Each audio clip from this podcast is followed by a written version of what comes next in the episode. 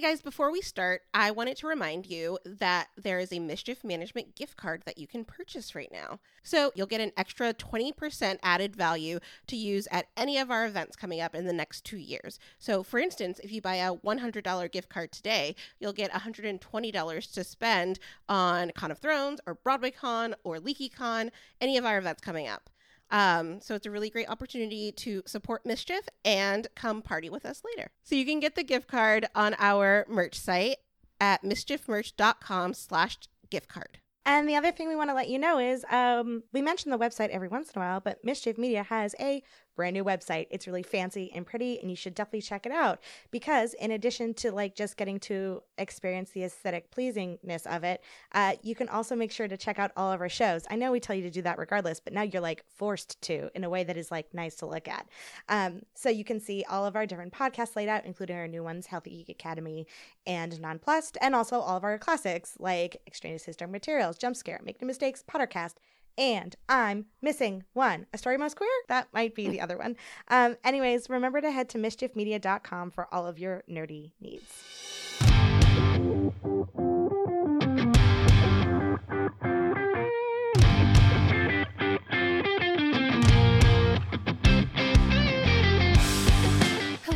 And welcome to another episode of Extraneous. Steven Universe Edition. I'm going to start this off right. Guys, I'm Leah, I'm Taekia. and welcome to our Welcome. Names podcast. Yes, I was actually listening to the second episode, and I was like, "Oh, we said our names so early." um, I'm very proud of us whenever we can remember that at the top. Same. So this week was, I guess, the end of the season, the back half of the first season of Steven Universe. Yes. Uh, episodes episodes 40 to 52 technically is what we cover. Yes, and honestly, like so much happens. Um, I feel like this is really where Steven Universe like not takes off, and I feel like I've probably said that before, but it's like it becomes interstellar, right? Like we were talking, I feel like we were, we talked about this in uh, Mirror Gem, Ocean Gem about like getting into space, but this one like really becomes like interstellar. We're like spending more time on spaceships and things like that, and it feels like you're getting so like you know more about the gems and like are seeing the gems as alien. Mm-hmm. Um, I feel like Greg mentions that at some point. Um, but like that, so like this is where the show becomes interstellar. That's what I will say. That it that it's a really good point especially because like i think characters make a point to constantly mention the things that are a different or b uh, troublesome necessarily Yes. about where they came from. Like this is uh, like at one point pearl's like it was a magnificent battle. And amos is like i wish you could see it. And J- garnet says no you don't. It was terrible. And greg says something about war being awful and that they're aliens aliens who invaded earth. And like we are seeing constant battles with the with the flask robonoids and the i forgot the name of the bigger robonoids but the bigger ones. Like this is steven universe on a massive level reminding us as well as Steven, that there are big things at play to consider aside from these people are your family and that is the history that comes with the gems being on earth and specifically in beach city Yes, exactly. And along with that, I feel like the themes of this section really tie into that idea of the grand scale Mm-hmm. and the like there's a lot of secrets being kept um, in order to keep people safe and it's kind of through untangling those secrets and through um, honestly steven asserting himself in, a, in Mhm. places that we get all of this knowledge that we start to see kind of what's going on Mm-hmm. Secrets not just about like gems and like what the gems did, but like also personal secrets is a big thing. Like and and secrets I think can translate to not just to like facts that you're hiding, but also like feelings that you're hiding, right? The purpose of open book, for example, isn't like Steven is lying to Connie about certain things, but like by by not expressing like that he disagrees with her because he's afraid of hurting her, so he doesn't want to tell her, like that actually had negative repercussions on on this little bit of their relationship. Um, and that's a very small way to look at secrets, whereas other parts of this arc deal a lot in what the problems of big secrets are. Yeah, absolutely. I feel like open book also, and maybe this is another theme that we could explore, but I feel like open book also touches on not realizing the impact of your words. Like there's Mhm. something for me in that moment where Steven says that he wants Connie to come out that is like really weighty, especially when you're watching it the second time through and you know what to expect. Um, and I feel like we see that also in political power a little bit. It's like we're not going to know Mm-hmm. the uh, impact of it until later. Yeah. But I feel like with the way that Mayor Dewey is trying to protect everyone by like keeping all of these secrets, there's there is a hidden power in our words. Yeah. And like I like the political power does it in two ways. Like Steven first sees Mayor Dewey do it and Mayor Dewey's like, Oh, I, I'm doing it because I don't want them to panic and I and I need to protect them and da da da and Steven has to help Mayor Dewey sort of try to get the town back on his side. Like he was just caring about you and then Steven realizes that like that's been the gems at the same time. The gems have been doing it the entire episode. They are Mhm. holding back how they feel. They are pretending to play cards when actually what they they are terrified and they are trying to fix things and they just want to protect him. Like I I really love that in political power we we get that duology. And then also obviously in Rose's scabbard, like whatever and I I want to go deeper into this, but like Pearl has a line where she says about Rose that that's what makes a great leader is knowing what to keep secret from everyone that you're trying to protect. And you just Oof. know that that is something specifically that Rose, you know, uh, whether accidentally or purposefully imparted onto Pearl that has molded how Pearl behaves and like maybe it's not a good thing. Yeah. And along with that, we also deal a lot with letting go of the past. Mm-hmm. Um, so I think that like that in Rose's scabbard is something that we see as well. Yeah, the whole thing where she she can't let go of her sort of status in the relationship that was between her and Rose because she thinks like oh I was the one that was the keeper of all the secrets and then like that was that being turned on its head when Steven's like oh I've been to the armory and oh clearly this line is Rose's and all of that like even though the facts are right in front of her and this should be something that Rose should accept because like per her Rose kept secrets and all of that like she cannot let go of the status that was and she cannot let go of the person she used to know and she can't let go of all of the sort of important things she did back then and I think that there is something stunting um to a person if you are just living always in the past. Like we talked last episode about being too focused on like the future and all of the what ifs and then you can't live in the present. I think that's the same thing here. If you don't let go of the past, you will be completely stuck. You have to stick to the now. Yes, I think that we, as Rose starts to come up more and more, we see that in different ways with all of the gems. But I think that Pearl gets a lot of her power from what she thought her relationship to Rose was. Mm-hmm. And so there is a lot in not just her memories, but also the way that she is treating Steven and like the way that she wants to caretake Steven that really underlies the fact that the whole foundation of like honestly who Pearl is and like where she see gets her confidence and Mhm. strength is in that relationship. And so I think that this theme of like letting go of the past and like seeing things for what they are um is something that we're just starting here and like we're gonna have to deal with and unpack as the story continues to progress because it's such a big foundational thing for pearl Mm-hmm. Also, uh, for other characters, we see it. Um, I think with Greg and Amethyst, we see it in maximum capacity. Amethyst gets it a couple times, um, but I don't want to go too into on the run. But um, yet, but in maximum capacity, like the idea of just like the shed being full of junk that they just can't let go of, and then Mhm. eventually it turns into you know the two of them watching those tapes together, and then it's it's the memory of that relationship that you did have and not being able to let go of that like oh this is when we used to be cool and now we are we're doing it again so now we're cool again but actually it means nothing you're just reliving moments of your past that made you feel a certain way. And so like whether it's the like the junk inside of there or sort of reenacting the stuff that used to be um i think that that plays into the letting go of the past thing really well as as well. Yeah. Yeah absolutely. Um and i don't know that there were a ton of motifs in this section but one thing that we kept seeing over and over again were books Mhm. obviously because steven is grounded from being able to watch other media. For a thousand years um, but we see both the like no homeboys books and the unfamiliar familiar, Mhm. um, which I have to say that it took me hearing that title like a bunch of times to understand what they were saying. Um, cause like it sounded like familiar, familiar, and I was like, I don't know what you're saying. I love I love Steven loving books in this section. Every time he's like, Yeah. books, I love books. And like it's because Steven is great and loves everything, but also I'm like, yeah, now he can't watch TV, so he needs to Yes. watch something else. Yeah, absolutely. It's like because in last episode we talked a lot about like TV and movies and things, and like this is Mhm. obviously he can only read books right now. Uh, were there any anime references? Yeah, there were a few this this go round. Um one of the ones that is is one of my favorites and stuck in like an actual emotional episode, so it's hard to like take it out of your brain is the the image of sort of the um uh image of the body shapes in the kindergarten sort of in the in the walls and like that bit where amethyst is like look it's me size and she slides into it. It is definitely a visual reference to a um uh 2000s horror short manga. So not necessarily anime but manga um by Junji Ito who is like a horror master. He's really well known for like terrifying and kind of grotesque tales um, that actually had a meme of it for a little while on the internet. Tumblr used to pick it up a lot. Um, a story called The Enigma of the Amigara Fault. Really, and actually, it's a story that I remember reading back in the 2000s and it scared the poop out of me.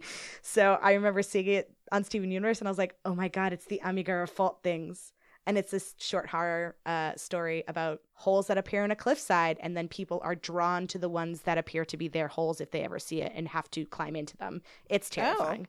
That is like a direct parallel. Yeah, it absolutely is. Um, in Rose's scabbard, Steven pulls the sword out of Lion's mane in front of Pearl, and it's not again not necessarily directly anime, but like I'm gonna clock video game stuff too because I can't help it. He's very clearly making Zelda music because he goes da da da da da da da da. Like it's very much when you open a chest or you find an item in Zelda, it makes similar musical notes. Um, Greg's CD from Story for Steven is called Space Train to the Cosmos, and sort of the whole shtick of it, where it's like, I'm on a one way ticket, riding into space, never coming back, that whole thing. And Yeah. sort of the look of the album cover looks very similar and sounds very similar to a 1970s anime and manga called Galaxy Express 999. Mm. hmm There's a really subtle one uh, in Story for Steven as well that um, I'll allow the internet that is also spot it, but like I'm not sure about it. But uh, the pattern on Amethyst when she's an owl in Story for Steven with all the Yeah. upside down, the little sort of um, upside down V's is very similar to uh, the sort of big Totoro in My Neighbor Totoro. His pattern on his chest is upside down V's as well. I'm torn between that's just what an owl might look like and also that's a sly nod. But the internet clocked it, uh, and I was like, I'll give you that, internet. Uh, lastly, in Jailbreak, we have two. One of them is stylistic, and it's Jasper and Garnet's battle is very much a battle that is set up in a lot of, um, especially uh, 80s and 90s shonen anime, and also in a lot of fighting style video games. Um, especially the bit like where the it's like a, a solid pose before you start fighting. It's the face off, and the camera swooping down and coming up um, is very anime uh, and fighting video game esque. And then Ruby and Sapphire's reunion, where Ruby picks up Sapphire and kind of swings her around, and Yeah. Sapphire's legs, first of all, cute as heck, but her legs are up in the air, is very similar to a reunion that hap- happens in uh, Castle in the Sky between the main characters, whose names escape me Pazu and I forgot the girl's name. Lita? It's been a long time since I watched Castle in the Sky. But anyway, that's a Studio Ghibli movie, which I've mentioned prior on this, um, that is actually very lightly based on part of Gulliver's Travels and is a really beautiful movie. But um, their reunion is very similar to those two characters. Pazu and Sheeta, that's her name. You should have just said it. I wouldn't have known any better. yeah, but the, the internet might know. Um, and yeah, those were the sort of most direct big references I could I could spy. awesome, cool. I feel like you're you're always giving me homework of like things that I need to go watch and see and understand. I know you're not a big uh anime person, but like you should at least watch Studio Ghibli stuff because like ugh, those movies are just so so good. They're so good, Taekia. I can't explain to you how good they'll make you feel. all right, all right, all right.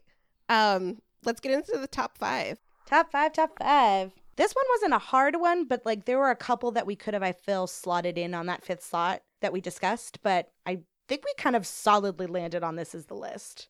Yes, I agree with that. I think that this list to me um represents like character development and like pushing the story forward whereas there were a lot of episodes that I thought were really really good Mhm. um that just like didn't make the top 5 because it just like they weren't as important if that makes sense. Mhm. Um I felt like most of the episodes were honestly really really good and so it wasn't hard to pick the top 5 but it was also just like it felt unfair.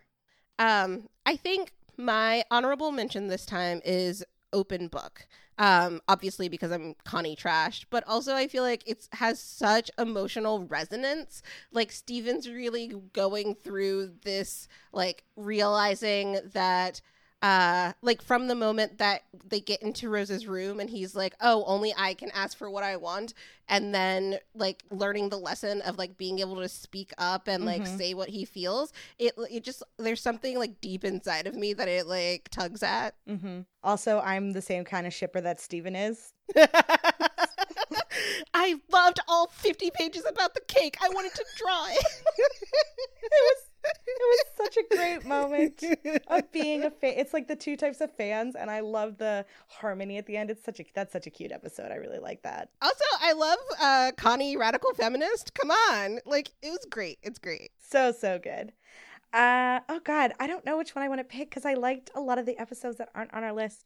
But if I had to pick one, honestly, I really really like Winter Forecast. It just doesn't do, it doesn't do enough, I think, to to be placed on like a list that includes a lot of these. But like, I don't know. I really love just the the idea of like Groundhog Daying these small decisions and like it's it's a little obvious teaching Steven the lesson of like, hey, maybe you need to take stuff like snowstorms seriously and don't try to get your dad in trouble and don't procrastinate and get it done. But like, I don't know. I really like the way that the episode is laid out. I love all the different options. I love the part where Steven calls Connie's dad and is like, No, don't let your husband in the car. He can't drive in the snow because he's already seen that feature. It's so funny. And I really like the moment at the very end of the episode where Connie just quietly walks down the stairs and sits by the couch where Steven is and they they get to quietly watch the snow together and there's something really nice about that. I don't know. I just really like Yeah. that episode. I could have picked any other ep- like most other episodes in this thing and and sounded similarly, but I have a soft spot for that one. Yeah, that's what I mean. Like they were all good. Mhm. It's you know, like it, it felt mean to have to pick five. Not like it was hard, but it just was mean. Yeah, it's me. Well, you're a mean person. I am. I am. All right. So, uh, our top five, starting with the five spot, we have On the Run. In four, we have Marble Madness. Three, Rose's Scabbard. Two, Story for Steven. And one, because we only cheat, is The Return slash Jailbreak. Yay, cheating. We make our own rules. You can't yell Yeah, at we us. do. Yeah, we do. Okay, uh, let's get into it. Number five is On the Run. Yeah, On the Run for me was actually like a surprise love. One, we learn a lot about like Amethyst and the kindergarten and all of that sort of stuff. Um, but it's also the moment or like one of the moments. This section for me is like where Steven Universe becomes a musical. Um, but Mm. like it was one of the moments where I felt like they used song really well. Um, I loved the like them on the train. It was so random that they were like running away, but it was also just like really beautiful and like I I don't think that we get enough Steven and Amethyst. Um Mhm. and so it was really nice to like have them do this buddy thing. Um yeah, it was just it was re- it's a solid solid episode. Everything in On the Run, like starting with like the little things like the raccoon attacking Steven and Steven being like, I feel like I've been misled about hay. Like, is like it starts so sillily and the fact that we ha- we already know amethyst to be the person who is most likely to sort of rebel a bit against um the other two gems so seeing amethyst be the one to kind of hey steven let's just run away and get on a train and take bindles and just go like all of that is very on character and the moment where they do finally enter the kindergarten is is unsettling right like Mhm. you you are meant to feel unsettled seeing these things and I think it's even more unsettling when Amethyst is so unfazed by all of it. Like you see the giant, um, the sort of injector machines, and Steven's like, What is this? And she's like, Ah, it's some old gem junk. Like there's something about the nonchalant way that she refers to all of it that is that makes it more unsettling because Yeah. you're like, why aren't you taking this more seriously? And then it gets to the part where like she tries not to take it seriously because she feels so badly about all of it that of a like amethyst is is also thousands of years old like the other gems but she is the youngest of them and there is something about her still having the penchant of somebody who is young maybe taking on things that are so much greater than you and and internalizing that and turning that into a type of self-loathing and assuming Mhm. that everybody hates you for it even though like they don't hate you for it you didn't do it it's a really real moment and i think it's the first real moment we get with amethyst as a character and understanding maybe why she acts a little immature Yeah. in comparison Yeah. to the others we've all had that moment where you are trying to, you know, act uh, with bluster or like act more confident than you actually are. And there's a lot of that with Amethyst. And I think that it's made like super clear in this episode. Mhm. Um, additionally, I felt like Amethyst um, was doing that thing that people do where you're keeping something to yourself, but it the emotions that you're having feel so big that it feels like it must be obvious Mhm. and that everyone around you must know it and the reason that they're not responding to it is because of something like bad or you know like I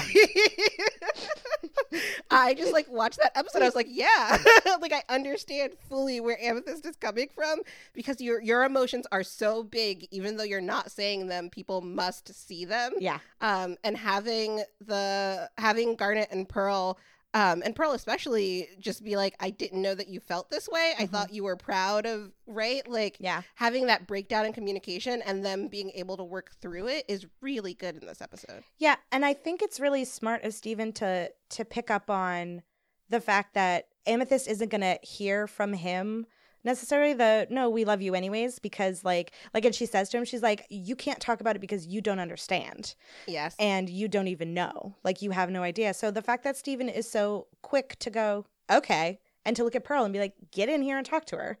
Because you do know.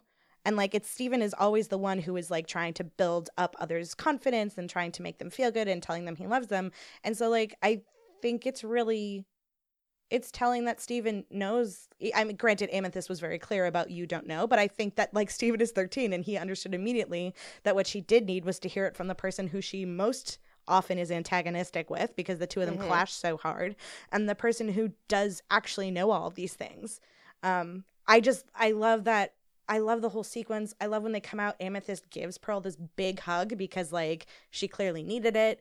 And then like the button on the episode is one that I remember watching the first time around and it still gives me chills where they warp away and the the focus of the camera changes so that instead of seeing the warp pad and the gem injectors and the cliffs, you see it further in the back and like the Mhm. sheer amount of the injectors and the sheer amount of the holes in the cliffs are just like they're like quadrupled immediately Yep. and like it's got that like noise going on at the same time and it's so creepy and I I love it. I love creepy things and so like it made it big and creepy. Um after giving you all these big heavy emotions it was like surprise, this one is scary. Yeah. Honestly, the kindergarten for me always feels a little like horror movie esque. There's Mhm. like a right, like there's something about where no matter when they go to that space, it feels like a cauldron with the clouds and like it. There's something storming or like lurking in that space. there's like a persistent fog along the ground Yeah. all the time. um which is really interesting it's a way to like create exactly what you're talking about that like sense of that eerie sense Mm-hmm. and the sense that it's like larger and like looming and there's something you know happening here speaking of the kindergarten number four marble madness this is one of those episodes where like I- I was pretty sure I knew what it was about, but I think I had forgotten just how much it did until I rewatched it. I love the the the the sort of repetition of Steven trying to like be a normal kid, getting interrupted by something huge, massive, and scary attacking, and the gems just futilely trying to get rid of it before Steven can even like insert his opinion on what's going on, let alone help fight it. Like mm-hmm. I it's it's just so I first of all it's funny and they do it with comedy like two or three times before we turn the episode from something that's a little bit lighter or something that we know because we've seen the gems go off and fight monsters this entire time. Like that's a typical episode of Steven Universe. And then it's able to twist it a little bit because once Steven is able to convince the gems that like hey can we just try it my way please please can we just try to like do a little research on what's going on that the episode gets more serious and it's a really nice like dial turn in terms of the tone of what's happening in the episode and I really like genuinely appreciated it. Yeah. Also, more Peridot. Oh my god, I love her.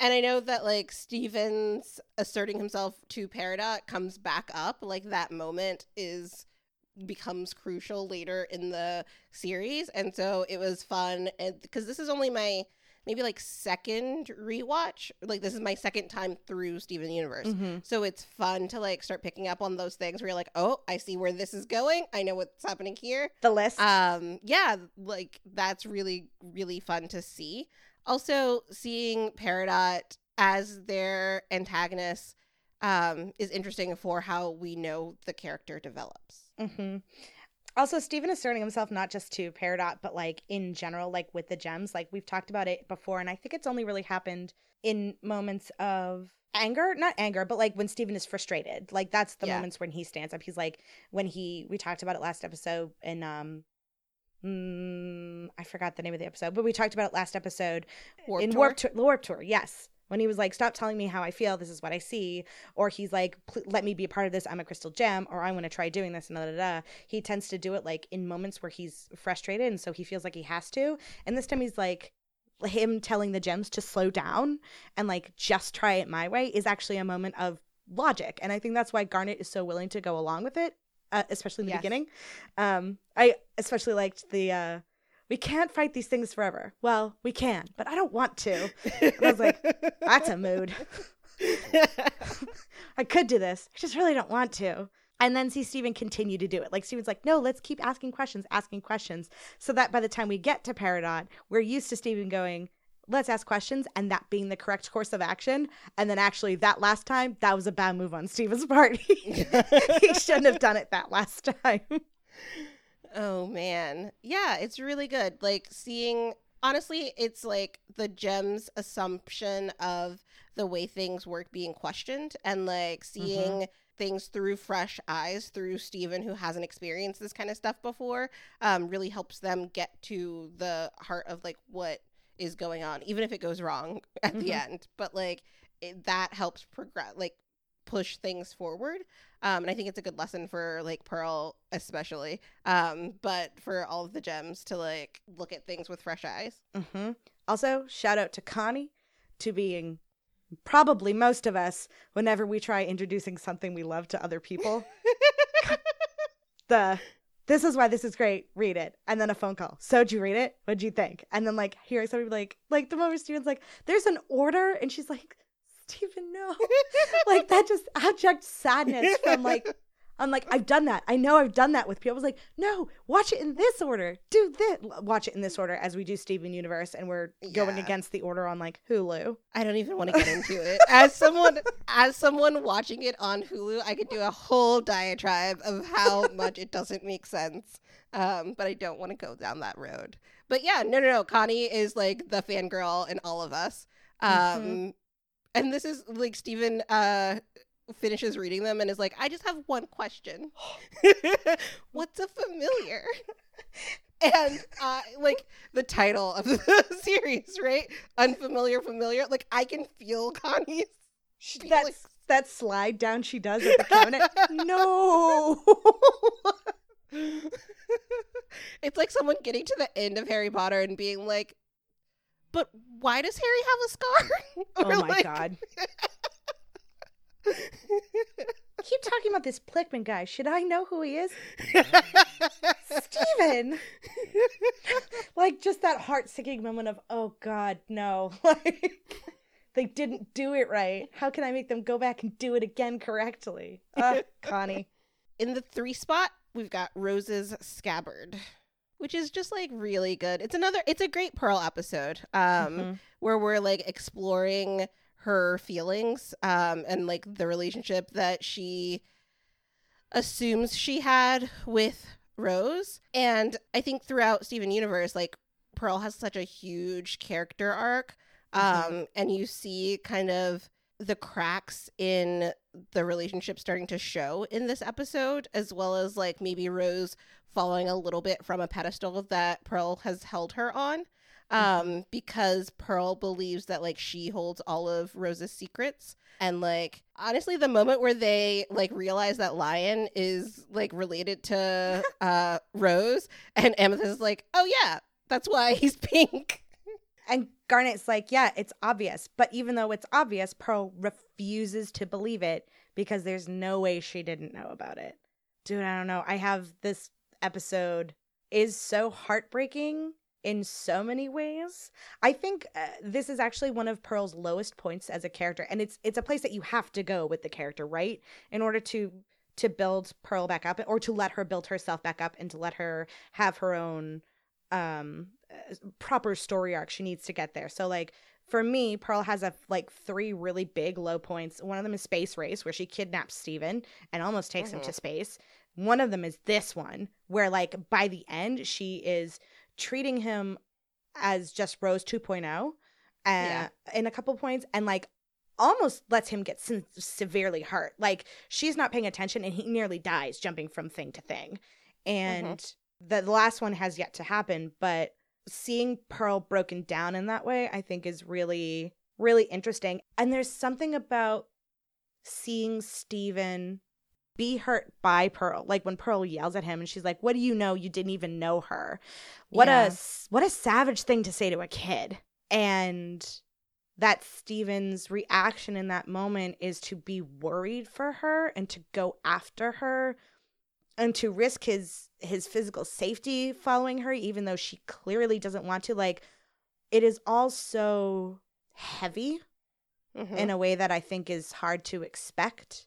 And then like the episode ending with Steven giving her this hug and it almost looked like she's crying out of like catharsis and like or just like this is just something she hasn't let herself feel and and and letting her sort of tell this clearly big battle story and giving her the flag and she's almost performing as she tells it like I just have a lot of feelings about Pearl and also about the fact that Steven is so much more likely to try to take care of the adults in his life than to take care of himself.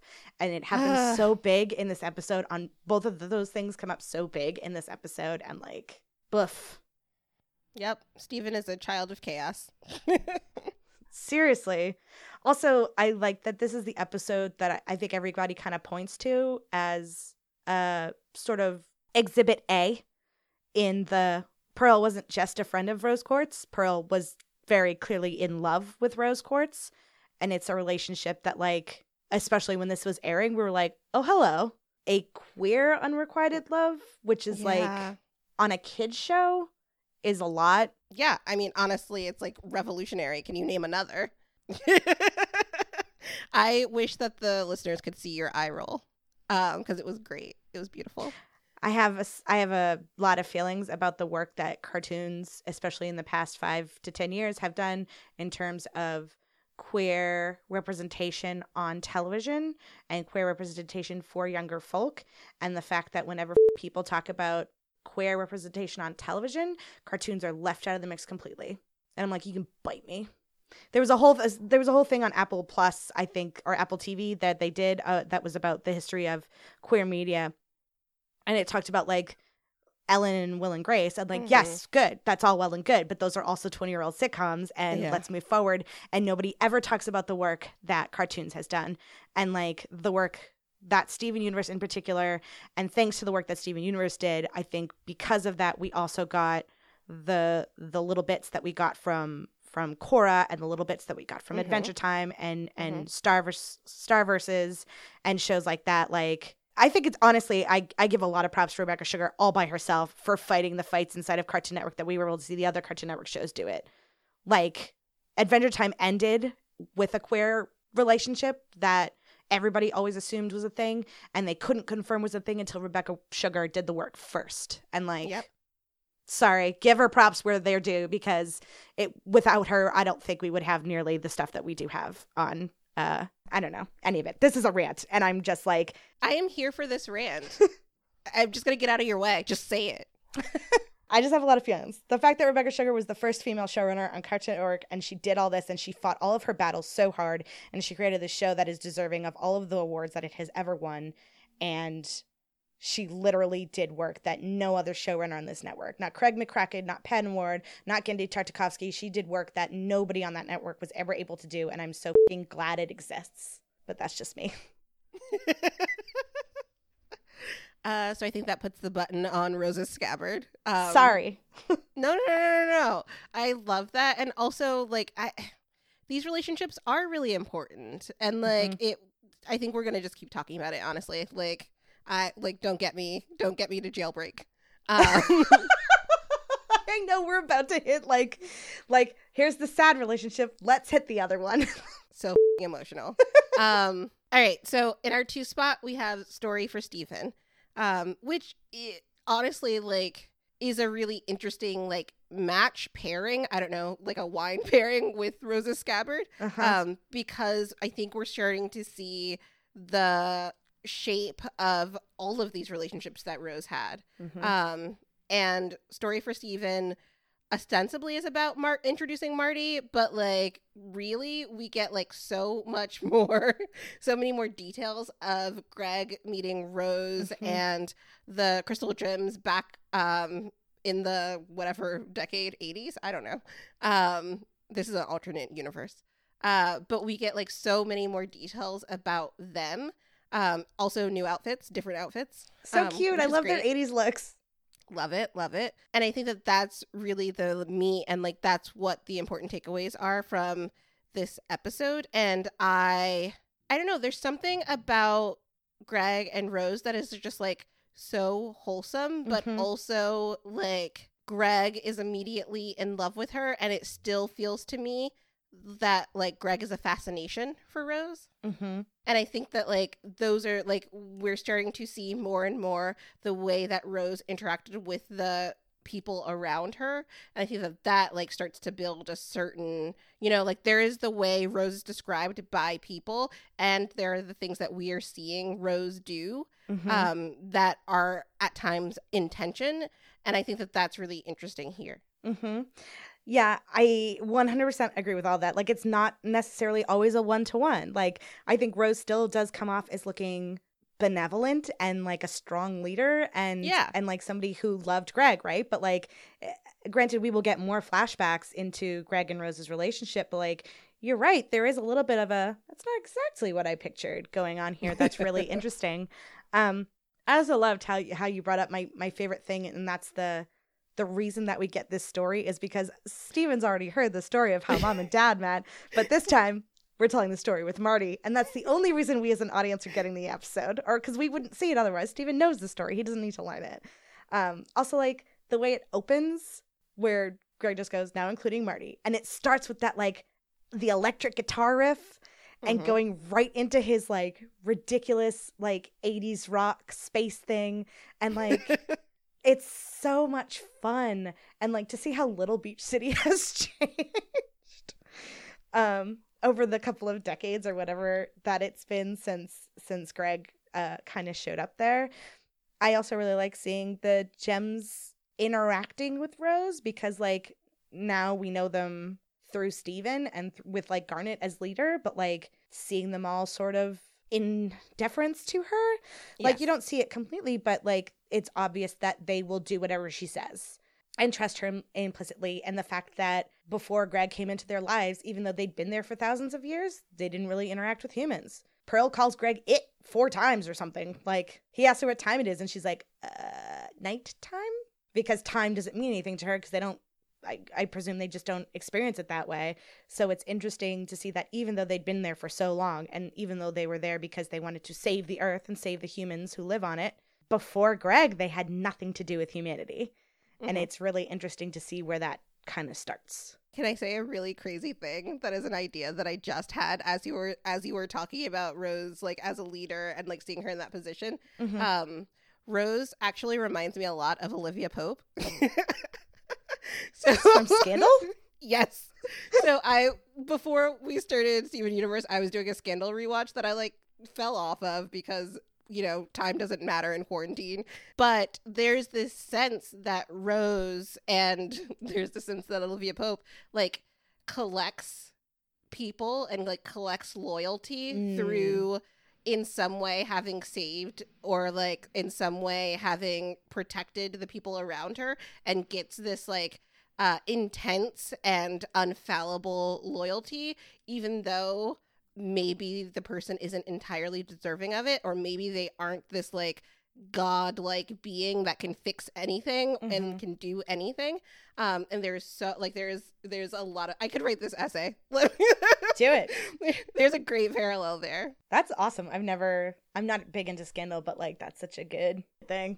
story for Steven is just a really great like adding layers to each character kind of episode. Um also it's got great music and it's just fun. Yeah, and there's something really sweet about Greg telling the story to Steven. I- I just love seeing Greg and Steven interact in little ways that aren't necessarily about like the mission of the day. So like Steven just hanging out with dad in the van and dad telling a story and like them teasing each other is I don't know, just really cute. I really like seeing that stuff. All right. Number 1. Number one, our big cheat time. I don't even So here's the thing. I think that the last time we cheated and we did uh Ocean Gem Mirror Gem, it was because they feel like one episode, right? Like Mhm. they naturally just go into each other. Mhm. I think that not only do the return and jailbreak feel like one episode, they are equally as good. Mm. they're both really good episodes for different reasons and i Mhm. think that like it like that to me is like even an even more masterful act oh for sure. that the like beginning of this conflict is as powerful as its resolution honestly like we talked like back when we were doing supernatural like we talked a lot about like the part one part twos of different se- at the end of different seasons Mhm. and i was always a part two person like i always wanted to yeah And Wait. I'm a part one person because I think that of the two, I think Return is stronger. I not to knock Jailbreak for any means, but like I think the Return is a better setup than Jailbreak is a resolution because I think without Stronger Than You, I think Jailbreak doesn't hit. But Stronger Than You is a four minute set piece, and that's most of the episode, so it does get to hit. Wow, I have so many feelings about that statement that you just made. We could break it down. I was over here like they're as good as each other.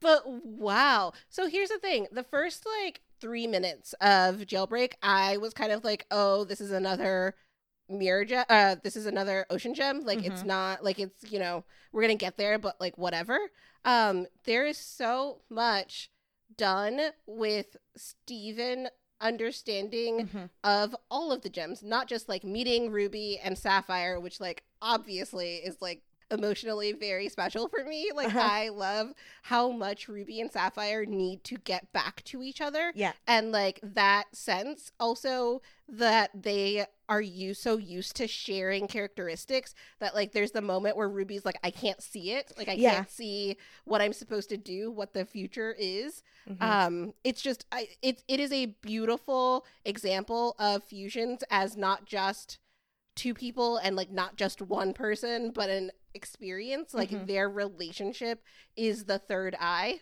of garnet Mhm. so like that in and of itself amazing but also Steven wanting to save Lapis and like the the emotional character work that Lapis does in that episode is really really interesting and I feel like we get a whole different type of fusion when Yeah.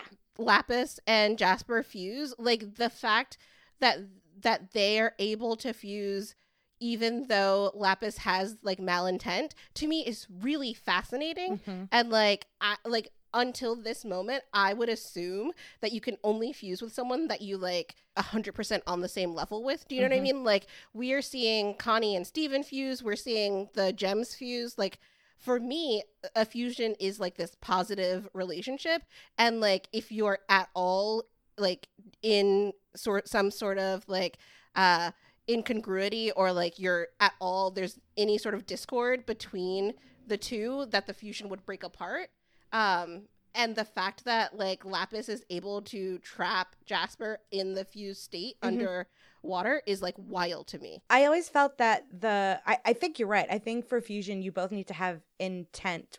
Okay, well, we we will later learn more about Garnet and how Garnet first came to be. So it's not necessarily intent is not always part of it, but like some sort of harmony or something like that. And I think that is why it does work.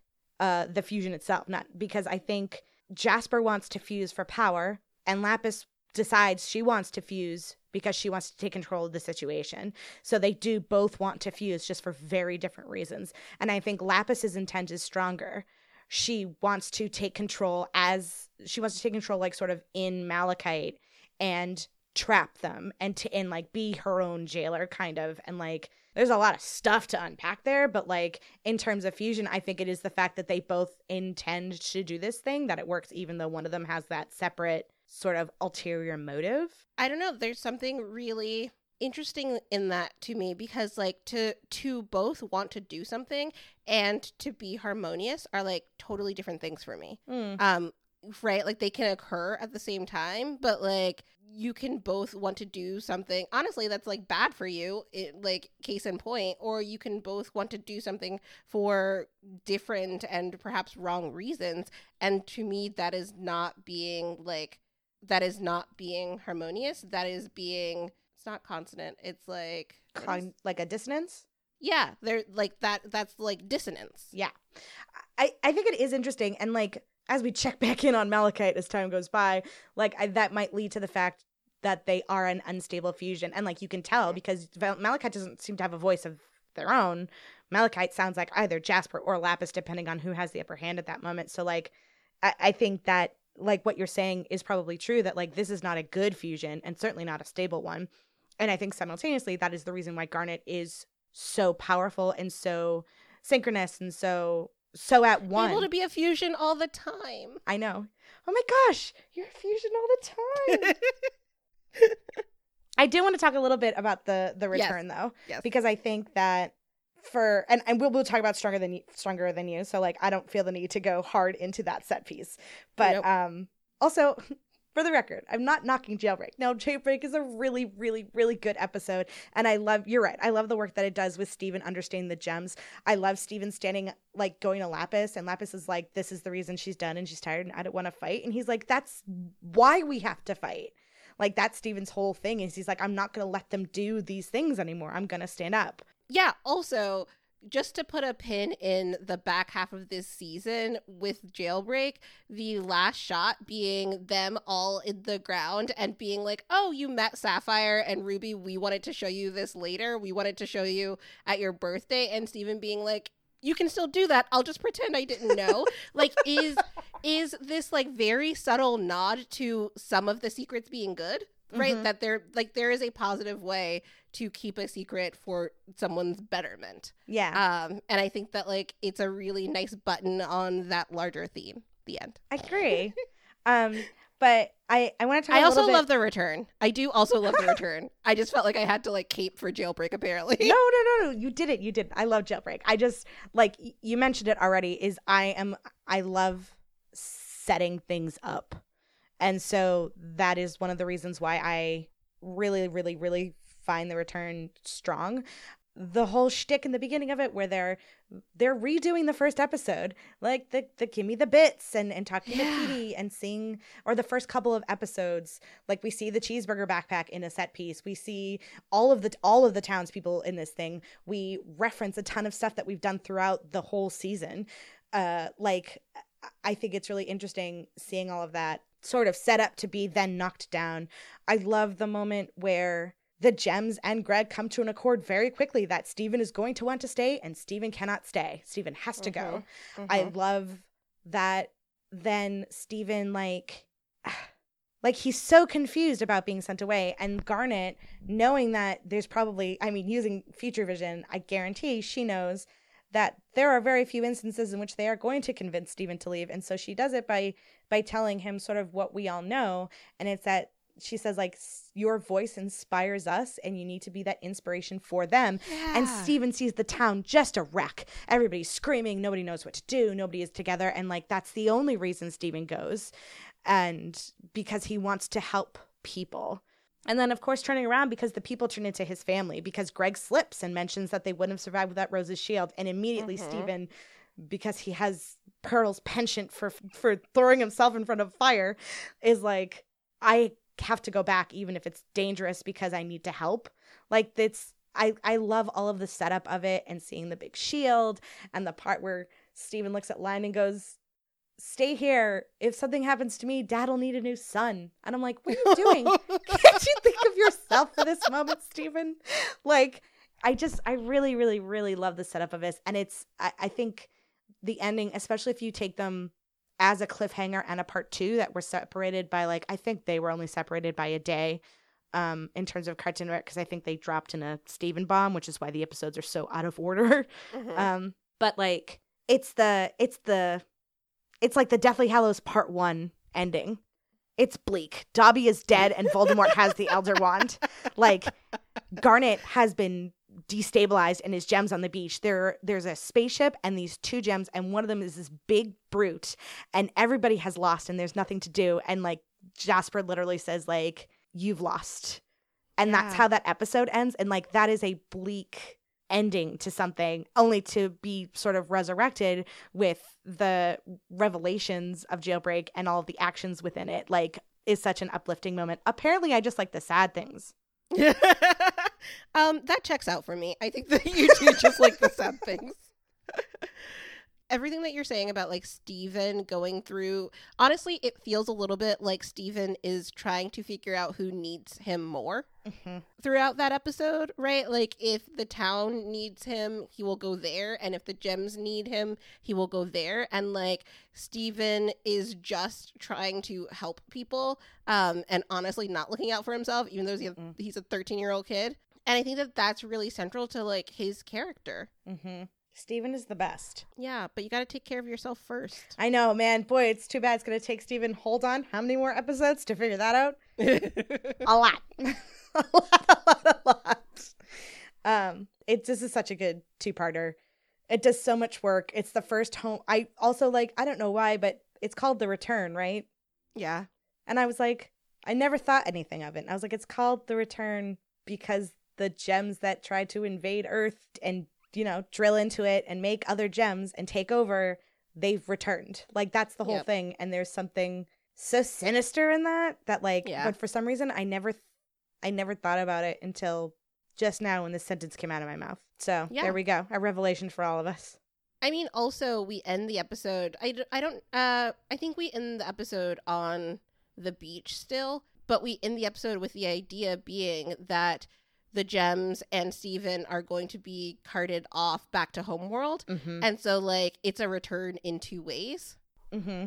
Honestly, it is a return to the battle to like w- you know what Rose and the gems had to fight to protect Earth. It's a return of Peridot to um damage you know damage the earth and it's a return of the crystal gems to homeworld or like to you know outer space Ugh, it's so good it's so good that is our top five that is our top five god this is such a good show it is um let's talk about because i think that we've mentioned honestly most of these but let's talk about the characters that were introduced Um, so uh, we mentioned him already, but uh, Marty, Marty, he's dead to me, Marty.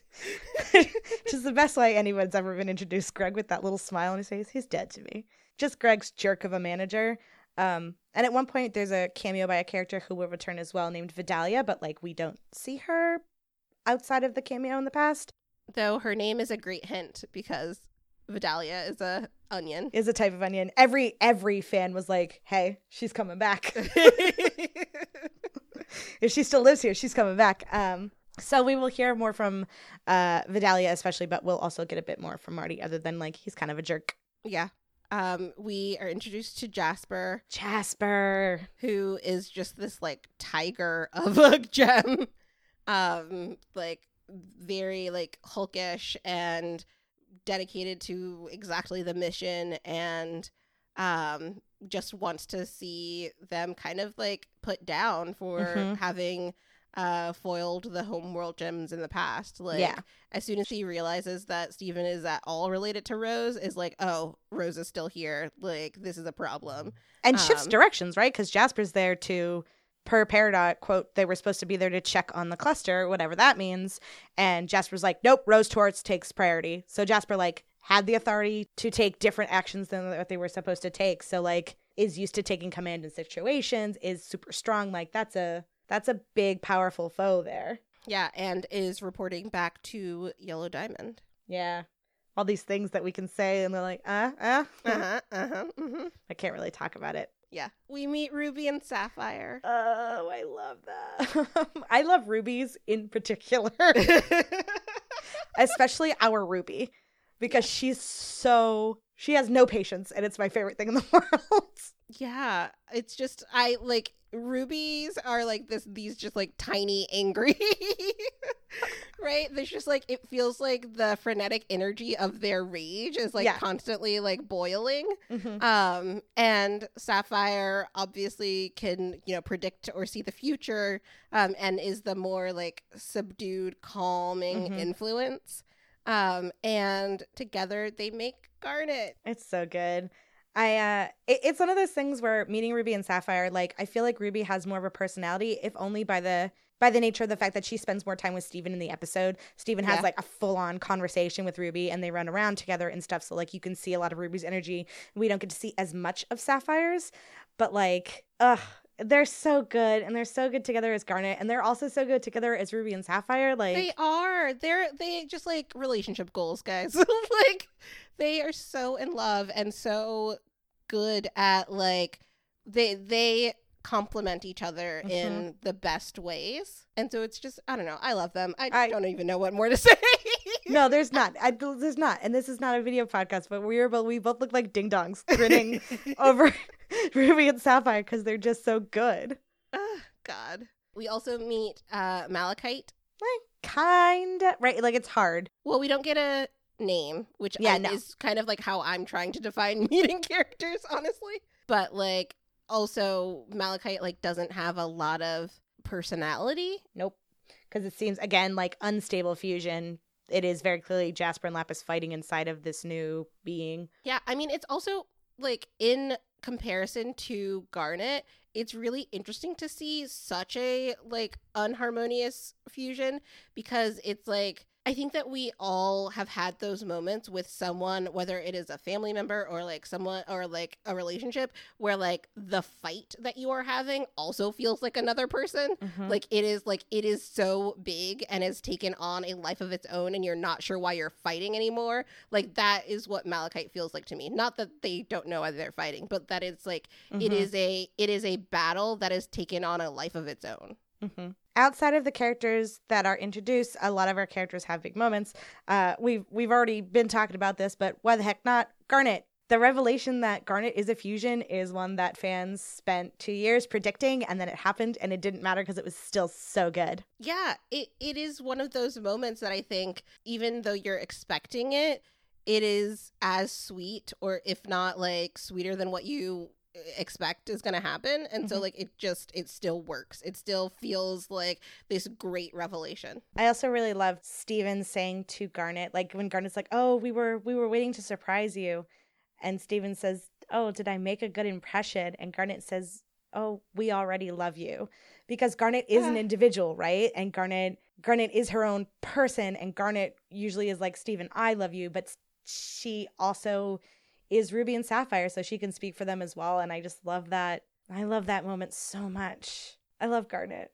more it's honest more queer love on tv i think that, i think that's what we're saying we need more of it why isn't this happening Dear, dear TV, please more. Please more. Thank you. Uh, Amethyst. Yeah, we talked a little bit about Amethyst in On the Run, um, and all of the emotions that being back in the kindergarten is bringing up. Mhm. Um, and then in Maximum Capacity with Greg is a really interesting one. Honestly, this is the side of like Amethyst personality that I'm like, ugh, like like them, uh, kind of like feeding off of each other and like sitting Mhm. around watching that video ad nauseum um is like i i understand where the other gems and steven are coming from with like trying to pull them out of this like fog um Mhm. but it's really interesting to see that relationship that we don't that we very rarely get to see I, I think it's really neat to watch the fact that because Amethyst is sort of the looser one, she's probably the one that, that got along with Greg the best. And then, yeah like, then their relationship got weird. And like I said, that like falling into old habits just because they're habits and not because they actually mean anything to you. Um, but I love that, especially because this episode comes after On the Run. Amethyst is allowed to have a bit of a growing moment. Like, she has a really petulant, bad moment in maximum capacity where she literally literally Yeah. shapeshifts into Rose knowing that it will make Greg upset. And as Steven yells at the both of them, I think like Amethyst is like I made a mistake. And it's very I think it's it's hinted at that this is part of the reason that her and Greg don't hang out anymore anyways is because they probably had an argument and it turned into this all beforehand. And the fact that instead of letting that fester and letting that sit, Amethyst, who has had a couple moments now of sort of talking out her emotions instead of just letting them fester, cleans out the storage shed and moves all his stuff and leaves him a box that includes a reframed photo of him and Rose. Like, I think that's a really small, nice moment of growth from Amethyst. Not a huge moment of growth because she's still Amethyst, but like, I think it's a nice moment of like understanding that like I did a bad thing and let's try to maybe move past that and I really like I really like seeing that in their relationship. Um, Pearl obviously has like a major moment in Rose's scabbard that we have talked into the ground. Um, but like woof, just like Pearl being so in love with Rose and it and seeing the way Rose is able to use that to her benefit, um, I think Mhm. is something that like comes up more throughout the series. But like that is that's what's hard for me um in those moments. It is hard to watch because like even now it's like okay, Pearl was in love with Rose, but like little things like when she replays with the with the with the hologram and she replays her conversation with Rose, they're like she's kneeling, right? Like you're like, Yeah. why would you kneel next to your friend? And like it's seeing that there's maybe a power imbalance there. Like it's there's a lot of really interesting things that come up um in general. Um also the fact that Pearl has known Steven and has supposedly loved and protected Steven for his 13 years. Um, but the moment where Pearl refers to Steven in a way that makes you think, does she think Steven is Rose? And like she says it, right? Yeah. She's like, Do you remember this place? We were right here. And it's like, No, you weren't. You and Rose were right there, but you and Steven were not. And so those moments where Pearl is at her lowest and at her almost shallowest as an individual. Um, not that these actions are necessarily shallow, but like you, you kind of know what I'm saying, right? Like, yeah. it's really interesting to see a character who is the the neat and the tidy and the prim and proper and the the follow by the rule books to see them laid so low by their actions. And so i think it's interesting that we do get to see that with pearl. Yeah, it's not like the actions are shallow, it's like her perspective is. yeah. um that she's only she honestly isn't seeing things for what they are. It's all clouded by her rose colored glasses. No Mhm. it's all it's all clouded by her emotional state. Yeah i love pearl. I'm never going to stop talking about pearl but we should stop talking about pearl now. Um let's see. Oh greg i mean we we did talk about this um a bit in story for steven and maximum capacity but like greg has a lot of really good moments i think in this arc.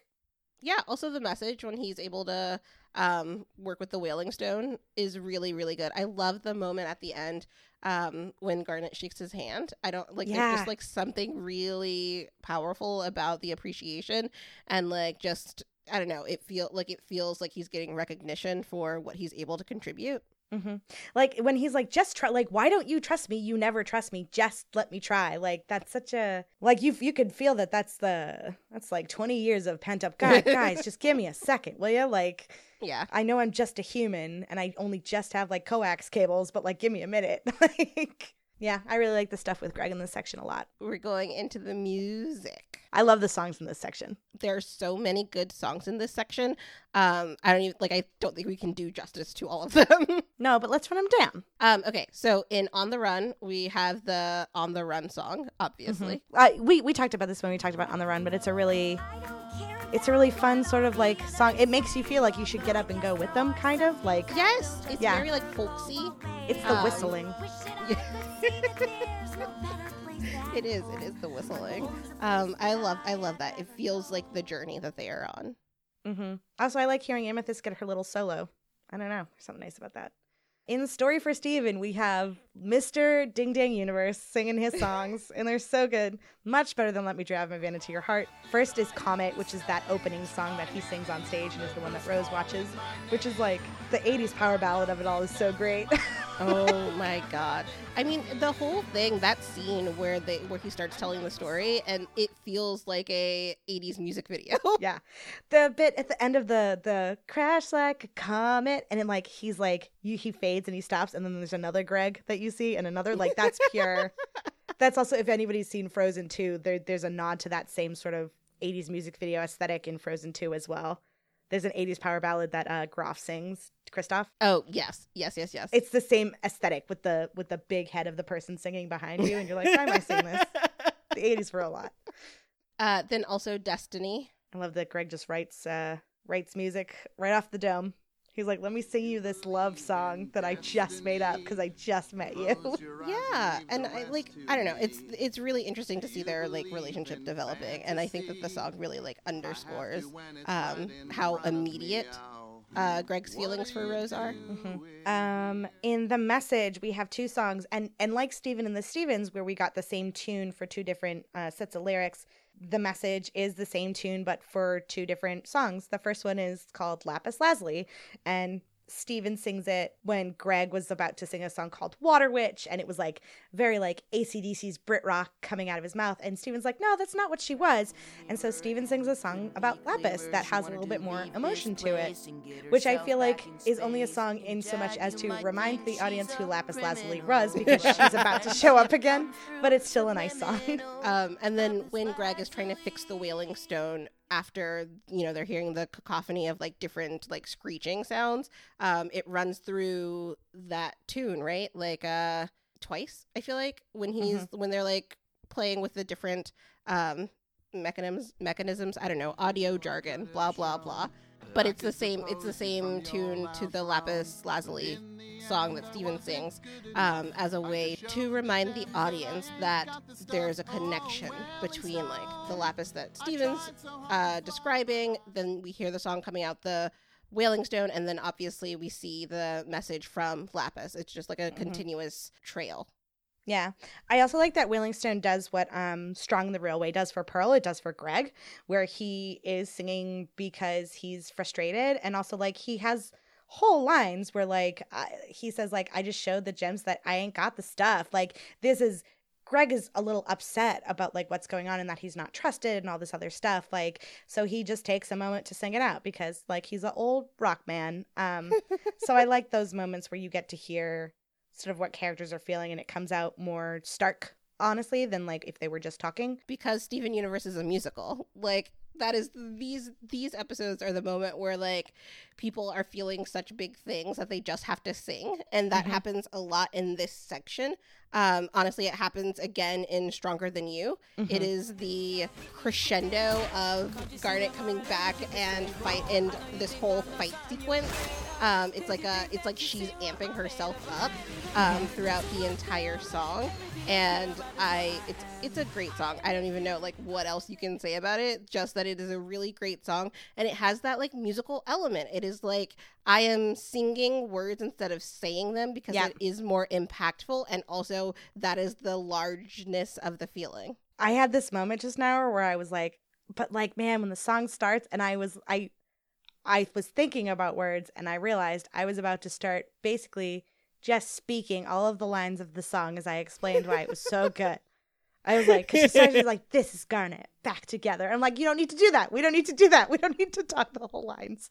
But like, God, that song is so good. also it's just a bop like it is just a good It, oh, it's a bob. Thank you, thank you, gods, for for Estelle and for having her in the show and for having her sing this song. Like, also more queer representation in queer love on TV. She's literally singing this the phrase "I am made of love" is the line, and it's it's that love that is stronger than you. It's not that I'm stronger. I'm not the more powerful gem necessarily, but this relationship, this stability, me, this love is stronger than you, and it's and and your mission and your whatever, and it's like, damn it, it's not just so good.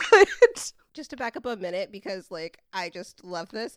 Uh the moment where she and Steven part and Steven's all like by yourself all alone and she's like I'm never alone. Like stop. Just like God. also, the fact that we enter the song with her laughing as like the strings come underneath her, where Jasper's like, "Do you think X, Y, and Z?" and she just laughs, and like the big violin is coming underneath her to begin the song, and you're like, "This could not get any more. This is just so good. Like this could It's not be a so better set piece." It's so good. Ugh. I don't want to stop talking about Stronger Than You, but also we should stop talking about Stronger Than You. Yeah, let's let's let's move on to the gem lore. What's the stuff that we learned about this time? Um, in terms of Steven's abilities, we've pretty much learned everything he can do. He's like, you know, unlocked all of those traits. He's leveled up to a certain level. So we know everything that Steven can do pretty much at this point, but we see them in different ways. So we've seen Steven summon his shield his shield twice now. First in Gem Glow, uh, with the cookie cat. Or I suppose Mhm. it's it's twice in Gem Glow he does it. Um, and then he summons it during Ocean Gem to protect everybody. But it's Mhm. kind of a handheld, like buckler sized shield. When he learns about how the gems would not have survived without a shield and he goes back to protect them and they're firing a huge ship, Steven is able to make the shield big enough to protect all of them. Um, we see it sap his strength a bit, so it takes a lot to maintain it. But now we know that Steven can make that shield big enough to protect poor people. Uh, also, we see a hint that maybe Steven isn't just a 13 year old boy with a pink shield, um, because in the return, he, in anger, punches the dashboard of the van and it like breaks, Mm-hmm. which I don't think you should be able to do. so there's a bit of Steven is maybe stronger than the average boy. Um, we also get a lot of Rose info. Um, and so like her hovering ability is sort of hinted at in Story for Steven. And we also learn through the return that like bringing Rose back to Homeworld is a big deal. Um, that like completely changes the mission that Jasper and Peridot are on. Um, and it it seems to be like of some urgency um, which to me says that like maybe there was more than just the rebellion happening. Um, Mhm. There's a reason that Yellow Diamond like would want to hear about this. Oh, Rose, what more could we possibly learn about you? Some uh, gem style info. One thing that's interesting is that um, we learned that gems can manipulate inanimate objects. And whether that's all gems or just certain types, we don't know. But that's seen with the gem that is in the lighthouse in the Horror Club episode. Again, this is the end of a season, so everything we've been learning in piecemeal is sort of laid out in front of us between uh, Greg, Peridot, and Amethyst. We kind of learned that the whole gig was that they came from space, they invaded Earth, they harvested parts of the planet to create more gems, the way that Amethyst did in the kindergarten. There was a rebellion that was led by Rose. Uh, the rebellion one. but since then, the the gems from Homeworld have assumed that no more gems were on Earth, uh, based on the fact that like Peridot sent the red eye that was in laser light cannon to go investigate to see anything, and she couldn't tell, and that's why she came to investigate. So, presumably, at the end of this rebellion, the assumption on the part of the gems that were from Homeworld was everyone was destroyed. Uh, Greg also mentions that in the war, and actually it's a really great line because he's like, "Wars are never good." I think is what he says to Steven. He's like, "Countless gems were Yeah. were hurt, presumably dead," and he says, "and people too." So like in this big war that happened thousands of years ago, it wasn't just gem on gem. Like people got caught up in the mix because this was humanity's planet first. Um, so seeing sort of all of that history finally laid bare is uh is something that we get by the end. Yeah, and I mean even Jasper kind of hints that uh, the crystal gems used to be a legion. Um, Mhm. That like she says something about this being all that's left of Rose's army. Yeah, your your base is taken, your your forces have dwindled or something like that. Mm-hmm. Uh, the way that Jasper taunts the gems too I- is a hint at gem hierarchy or gem status quo, as it were. Jasper calls Pearl lost and defective. It's not that Jasper called her like skinny and floofy or like with a you know whatever. Like you, think of the things he could randomly insult somebody with, but lost and defective is very specific. Um, makes it sound like Pearl needs a leader or Pearl is expected to have a leader.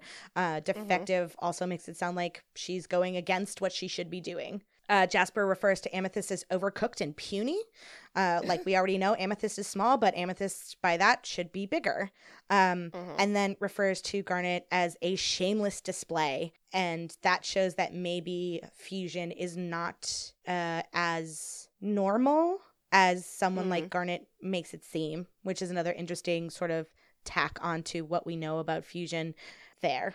Yeah, we also get a couple of mentions of Yellow Diamond, and uh, there are yellow diamonds on Peridot and Jasper's clothing. Um, so like obviously there's some sort of relation there.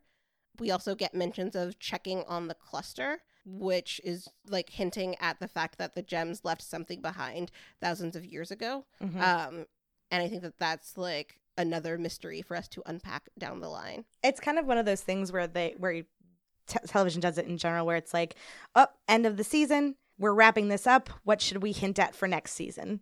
Yellow Diamond checking on Cluster. Peridot escaped. What's about to happen? We are about to go through all of that. Like it's a really classic TV moment, but um, for right now, all we know is that these are things that are being hinted at. Uh, we also get like some character specific stuff, especially around Garnet. I think we mentioned um, some of it before with like Ruby having future vision or like somehow sharing traits with Sapphire as Garnet. Mhm. Um, but we also see that Garnet can pass on the future vision for a moment. Um, so in Winter Forecast or in Jailbreak, when she holds Steven's head and like pushes the uh, image of where to find the other gems into his brain. She kisses him on the forehead. I don't know. I didn't. I yes, she does kiss him on the forehead. I didn't associate the kiss with what did it, but like yes, now that you say that. Um, we also just get like a couple of like little random tidbits.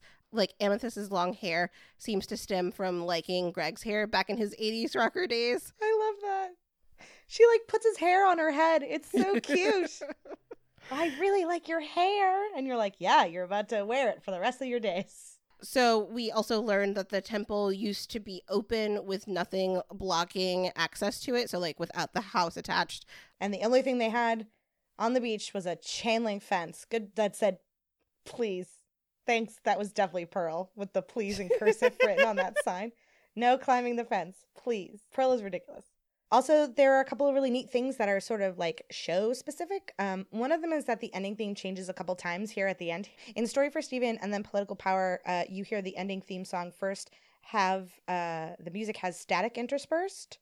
And then at the end of Political Power, it's full on static. You don't hear the music at all. Um, and that is a mixture of sort of the static that was Lapis's message and then moving into the fact that now gems have arrived on Earth. So it gives kind of adds to the suspense of what's about to happen. And then after the static and after the uh, the events of return, the theme music at the end has moved forward, and we get the first lyrics of the ending theme song, which is uh, which has been the whole time, but now we've just hit that point in the song of "Love Like You," which is um, a really great song. Uh, we haven't heard all of it yet, so I don't want to dissect it just yet, but it is um, performed and sung by show creator Rebecca Sugar. And then uh, the other interesting thing is we've always seen the title cards for Steven Universe be set on the hand of the temple, uh, Mhm. up, up where the washing machine is. In Jailbreak, for the very first time, uh, the setting of the title card has changed, and instead of being the hand, it is uh, in space. So now we know that the title cards represent kind of where we are. Are we in Beach City, or are we currently on a spaceship? And I think, whew, I think we got to the end of like all the big revelations. So now technically we have to pick someone who is extra, which is hard because this was a very like intense set of episodes. So what I'm going to do is I'm going to quickly look at the list of episodes in this thing. I know. I'm going to give my extra award this this go around specifically to the writers of uh maximum capacity for creating Lil Butler because you didn't have to go that hard making like a Mr. Belvedere the nanny crossover that featured a teeny tiny butler. And like they had a cat named Money and like their neighbors the Richingtons. And uh, that I want to watch Lil Butler so bad. It's got such a great theme song. I love the the little butler with his little mustache going you people have too much money. It's so cute and it's so good and they didn't need to write me a whole sitcom premise but they did and I appreciate the Crewniverse writers for going so intently on Lil Butler. I don't know how to follow that up. I think I'm going to give it to Greg, honestly. Mostly for uh in story for Steve mostly for story for Steven. Just like for every every turn, every like uh how much he hates Marty and his 80s rocker days and running back to get the t-shirt for Rose and like falling for a girl that you've seen for 5 minutes and writing a song. Like just like everything is so Greg um in that Mhm. episode and it was it just felt like extra. I, I'll I'll give you Greg if only for also the outfits he owns Oh in my Winter God. Forecast. the Ugh. tuxedo T-shirt that's too small, the cherry sweater, which is a great sweater, But what was that like fake Elvis outfit with the platforms? Why do you still have that, Greg? What are you doing? You own a car He has wash. everything. He has everything he's ever owned. Like that's right. like come on.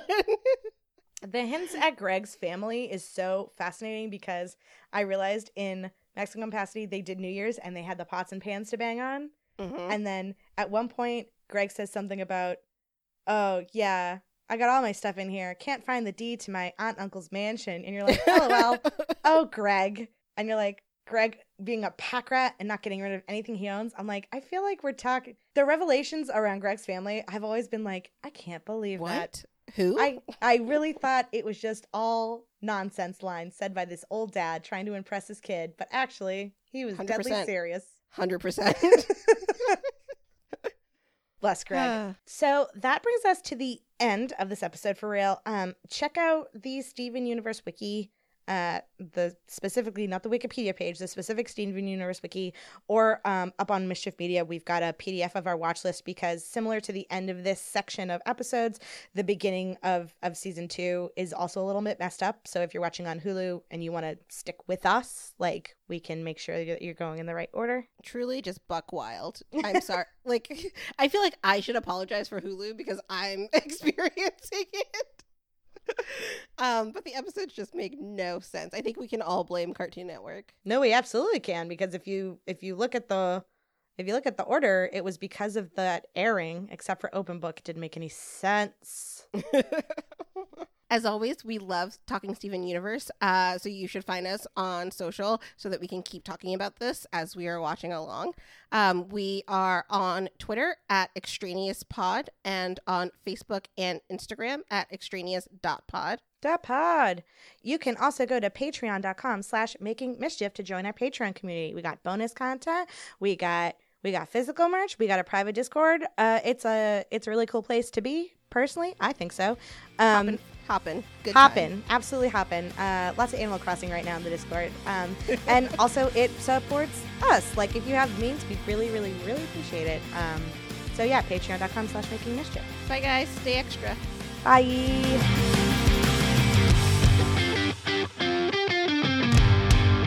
Yeah, there's something for me in that moment where. Hold on. I almost said Sam. Hold on. sam and dean show up in your city to hunt these monsters oh, good. Okay. Steven has pretty much unlocked all of the abilities, well, all of the abilities that Steven has experienced this first season of Steven Universe, or, you know, season one and a half, season, or the first two have. I'm just going to go back to the top of the sentence because it's starting to sound complicated. In terms of Steven,